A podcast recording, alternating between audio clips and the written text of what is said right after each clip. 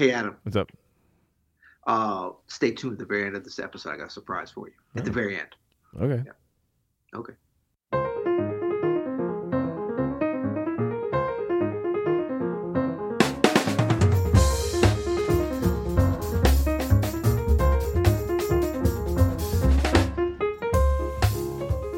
I'm Adam Maness.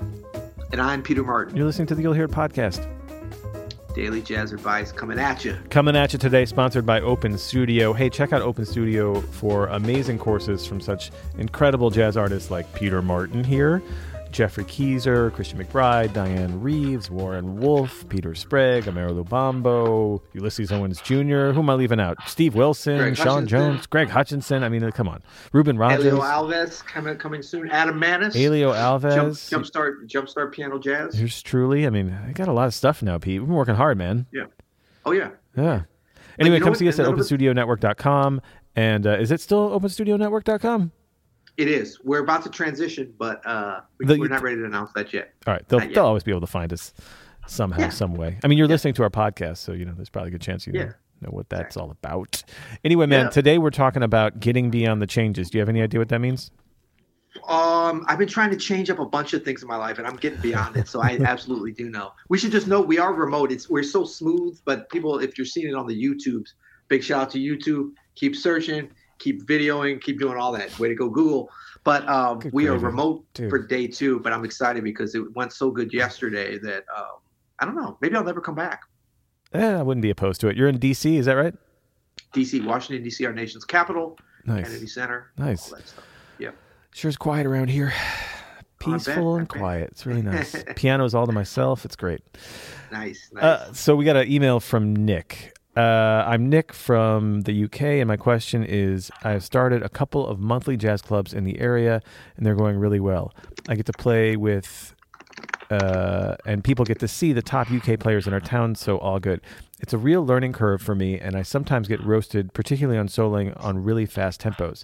You did a podcast on fast tempos, and something you said struck me, and I wonder if you could elaborate on this. You said you don't think about the changes anymore.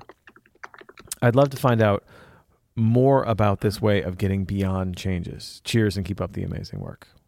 Nice. Nice. Uh, Thanks, Nick from the UK. yeah, it's a great question. You know, it's something that uh, we don't really talk about a lot, but it's I think very very important when you're improvising. I mean, let's talk about like sort of some mental goals while you're improvising. For me, it's to think about nothing, and I've heard you say that as well. Yeah. I, I don't want to think about. It's easy for me. Yeah, not I'm like- empty-headed, as Yeah. my wife says, empty-headed. so not a lot no going problem. on up here either, man. So, but you know, when we're improvising, I think we're at our best when we are just listening and reacting and and not thinking about changes or our time or what we want to do in the solo or what we want to eat for lunch or you know what I mean? Like Yeah, the more we can be out of our heads and in the moment purely with the music and the people we're in the room with, the better. yeah, So, okay, that's easy to say, uh, but actually, achieving this is something that takes a lot of work. yeah. I think if we, um, yeah, easier said than done, but also actually not that hard to start on that journey to sort of that promised land of what you're describing. We can start this today or the next time you play one of your organized jam sessions, as you said. Give yourself the the the leeway to just get a little bit better at this. It's kind of like meditation. We've talked about meditation, and this will help you if you do meditation, you know, guided or otherwise. But the idea is that yeah, you want to kind of get everything out except for the thing that you're thinking about. But the other, it's not that you can actually keep every thought from creeping. Something will creep in. A, a, a car horn will will honk. Or you'll play a wrong note. Whatever. That's okay. But like, are you ready to go back to being empty-headed or whatever? Um, so that's the goal. If we get just a little bit better each time, that's fine. Don't put the pressure on yourself of like, boom, roasted this time because it's uh it's it's not binary. It's not like I failed and then I succeeded and you pass some line. It's going to be a gradual ascent, and then all of a sudden you're going to be like, wow, I'm kind of in the moment, and you know, 97% of what I'm playing is is really good, and so I'm well into that category where the momentum starts to kind of take care of itself. Yeah. Um, is that your experience with it? It's totally my experience, and meditation has helped me achieve that too. We've talked about that before. That you know, for me, I, I use the tools that I've learned in my meditation practice on stage all the time because you're right like you, no one has achieved enlightenment that we're aware of and and so like what happens when thoughts creep in all kinds of thoughts from like what are we going to play next to uh, who's that just did I know that do I know that person that just walked in the club like to all this right. you know what I mean like all that stuff can yep. get in the way uh, of what we want to be which is in the moment so I find it very very helpful another thing that I think of sometimes when I'm when things are popping in my head is is and I remember a teacher told me this once that our attention tends to follow our eyes so mm. if I start to to wander I'll either look down at the keyboard or maybe at a musician that I might want to make a connection with, like a, the drummer or the bass player, you know, and I'll I'll focus my visual attention on something, and and that will kind of bring me to the moment. You know, even just being like, I'm just going to watch the bass player's finger hit it, hit the string, and I'm not going to do anything about it. I'm just going to watch that, and and it, it kind of that's where my attention goes. Or I'm just going to watch my hands on the piano and not think about the chord changes. Um, yeah. Th- those things uh, I find very helpful. And then, you know, well, go ahead. You know, I was just thinking, so for, for that, you could apply what it really is. There's a number of different distractions, you know, and certainly visual and things that happen. You know, there's all these different things, and somebody could say, well, I have a different kind of distraction. But the idea is that we're getting in the habit of overcoming them, mm. removing them, or or putting ourselves in the position. You know, it's like we talked about habits two weeks ago, I think. Yeah. And you know, something that is you know, really takes a higher level maybe of concentration and kind of combination of concentration, skill, agility, um, dexterity, all these kind of things that we have to pull together in order to be able to play fast, so to so to speak. Uh, you have to get in a lot of good habits um, and combine them you know yeah, so, so that's why we you know we sort of take our time with this but you can do certain things like like maybe you position yourself maybe just close your eyes that's the easiest way not to be you know if you're being distracted by something visually or, or you position the, the seat a little bit or, or whatever you have to do and then eventually you'll get to the point where you're in the habit of just not being distracted visually then you can open your eyes again and it won't bother you as much um, if you kind of focus you know if the drums like distract you or throw you off even if they're really good, if that like keeps you from being able to play fast or whatever, concentrate on the bass, get in the habit of doing that. But mm. whatever it is that we do, it can't you can't just do it once. You know, to form a habit, some people say it takes two weeks or ten thousand hours, whatever. It's never that easy, but you got to do it over and over again till it just sort of because you know there's the undoing of bad habits, and I want to talk about those you know, to, to, to the to the the point of Christian McBride, we always come back. I can tell you some things not to do. Yeah. It's almost easier to focus on those. But but as we're getting rid of the bad habits, we want to be bringing in new habits. But sometimes as we get rid of the bad habits, especially with this kind of thing for playing fast, you'll be actually kind of automatically almost replacing them with good habits. That's so true. Um, yeah, and I think actually the the biggest bad habit that will uh, get get in the way and kind of rear its ugly, ugly head for playing fast is breathe. Yeah, you know, we sure. talk about number one, listen, but a lot of times when we are playing fast, remember we had Reuben Rogers in the studio and he said number one, and we were like, listen, he's like, no, breathe, you know, yeah. and so what a breather that breathe. guy is. Man, he's a breather, man. That dude is straight oxygen, man. He's it's like he's in Aspen, Colorado, even when he's at sea level. It's incredible. No, but he did that exercise. I think you guys were playing Cherokee or something, like just crazy fast. And yeah. he kind of exaggerated how he breathes, and he breathes these beautiful big, slow breaths as he's doing this unbelievably physical activity on the bass. You know, these these super fast quarter notes played like perfectly even and, and, you know struck in just the most beautiful way. Um, one thing I was thinking about as you were talking um, about uh, getting out of the he- uh, getting out of your head is is like instead of thinking about the changes as a as a intellectual concept, think about the changes as a sound. Right? Sometimes I'll think about mm. that. I, I don't I won't future cast like, okay, next up is two five to E flat. But I try to think about the sound that's about to happen. You know what I mean? Or I mean, like that just it, naturally like happens. Where like the yeah. sound comes to me of what's about to go on, and so that's yeah. in a way like I think when we're really out of the changes, we're just hearing what's happening. What's happening next is anticipated, but in a in in the sound of it, not in like the name of it. You know what I mean?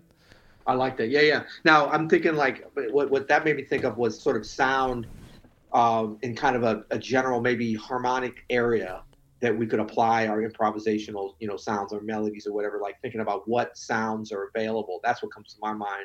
And maybe even stretching things out bigger than they are. Like if there's if the chords are moving really fast, like we think of Cherokee as the chords moving really fast, but if you think about tonal centers and kind of you know diatonic movements and stuff, Yeah. you can actually stretch them out that they're even really fast. You're sitting there for a while. It's just a not couple. like every two beats. Yeah, it's not like giant steps. No, no, no, no. Yeah, it's just a couple in and the I mean worst. A sections. Yeah, in worst case scenario, we can just go you know straight B flat major scale. I mean, it won't work great, but it'll work, right? Yeah, don't be a hero. But don't be a zero. There'll be a zero. One more thing, Yeah. Nick, and, and I should have we probably should have started with this, but the obvious thing on this is you don't want to get stuck thinking about something because you don't know it. You know what I mean? Like if you don't, if if there's a B flat, if you want to play a B flat seven, uh, flat nine, and you don't know that your half whole scale that great, like that's going to be a problem. So really, Yeah. you have to put in the work to just get these things in your finger, in your brain, so that you Yeah. can recall them without having to think about them. Like that's that's the first Yeah. thing, you know. Obviously. Yeah, and the other thing too is I just heard a story that I remember because I was there. It was years ago. It was great. Marcus Printup, who's a wonderful trumpeter from uh, Georgia, who's up here teaching with us. He uh, told the story about when we were on tour with Wynton Marsalis years ago, and I remembered being there, and it was such a cool thing. Is somebody who's known to trumpet players, well, I mean to everybody, but like as being a master of like being able to relax and really just kill at fast tempos. Mm. And like he's been playing Cherokee for years. I heard when the first one I think when I was in high school, just incredible agility and like right in the time and like you know phrasing and everything. But there was uh, we were playing somewhere, and he we did like an it was with the big band I think the Lincoln Center, and then like on the encore he called Cherokee, and it was just it was kind of funny because like he played okay, but it wasn't the usual like Wynton thing, and I think he'd been dealing with a lot of stuff, and maybe you know it was still really good, and if you didn't know him or hadn't heard him, you'd be like, wow, that was great. But it wasn't the like the, the typical kind of Wynton playing over Cherokee. And uh, we all kind of felt it on stage, but it was like, yeah, whatever. You know, everyone can have an off night. But it was weird for him, especially on that tune and playing fast. Mm. But when we came off stage, you know, normally Wynton is so great. Like right afterwards, he's like signing autographs and meeting young musicians and all this kind of stuff. I've never seen this. Like he went in his dressing room, closed the door right after, and was in there shedding slowly over Cherokee. Like, he didn't care that everyone, and he sat there for like an hour Wow. like just pl- practicing you know? So it's also it's not a thing of like oh we've achieved enli- enlightenment and now we've mastered this. You know you have to be checking yourself all the time and you know trumpet piano bass all these different instruments have different technical challenges uh, for playing fast and, and once you get it don't think you're always going to have it. You got to keep maintaining it you know? But you got to have that dedication discipline uh, and commitment and, and, and love of the music and, and love of coming through at those fast tempos uh, to be able to sustain that over time. so true. Thank you, Nick, uh, for sending in the email. Great question. Yeah. Uh, if you want to send us an email, Pete, where should they go? Uh, they should go to Gmail and uh, form form an account, and then go to their outbox and cr- say create what is it? Create email, and then Let's do send that to. Okay. I don't know where they send it actually. Do they send it to Andrew at Open Studio? Andrew, can we get Jeff? Clapp back in here, please? Just much more. Sorry, is he much? the clapper, clapper dabber. Clapper. Um, no, they send it to. I really don't know. Where do they, where do they send it? you you know you go to you'llhear.com. You can leave us a message. You can Oh, leave us a speak okay. pipe. Man, I set that up for you on a golden tee. No, you didn't because you said where would they send us an email, and that's kind of a funny thing because we've never had a you'll hear it email address. Oh, that's true. So Okay, so that is little that is my bad. That is my bad. That, that's okay. Yeah, go to you'llhear.com. Check out the new blog. Maybe it's not new to you, but it's new to somebody. We've got, con- you know, we've been having a lot of sharing and ratings and reviews. We're not going to ask for those, but just say that that's being done. But it really leads to, we just got that message today about, oh, I just heard about your podcast. You've been living under a, a jazz rock? Do I have to call the jazz police on you? No. I mean, there's still people discovering us that want to hear this. So keep that up. Um, and then, do we talk about our special secret surprise after the? Oh yeah, wait, that, that's enough. Oh, they'll the see it. They'll see it. episode. Hey, but you did say you wanted to end on a song. What what song are you talking about? Um, When we I first- did not say that. What are you talking about? No, I said we're gonna after the the ending song, our normal one. There's gonna be a surprise. Oh, okay, I got you. new a new tradition. This is. I mean, you surprised me, man. I don't even know what's going on. hey man, that's how we do it. So All right, well, we'll, we'll talk about it more tomorrow because you'll hear it.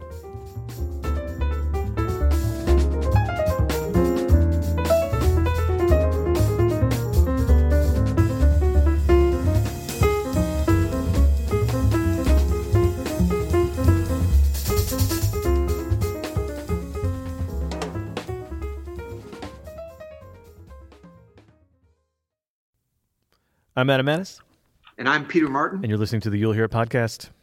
Daily Jazz Advice coming at you. Coming at you today, sponsored by Open Studio. Open Studio is a place where you can uh, get jazz lesson. La la la. Let's start that over again. La la la la la la la la la. Oh, that's a good blooper. That's your blooper right there. Yeah. No, that's the kind of thing. D- d- dude, tell Andrew this should be easy AF because we have bloopers every time. See, Andrew?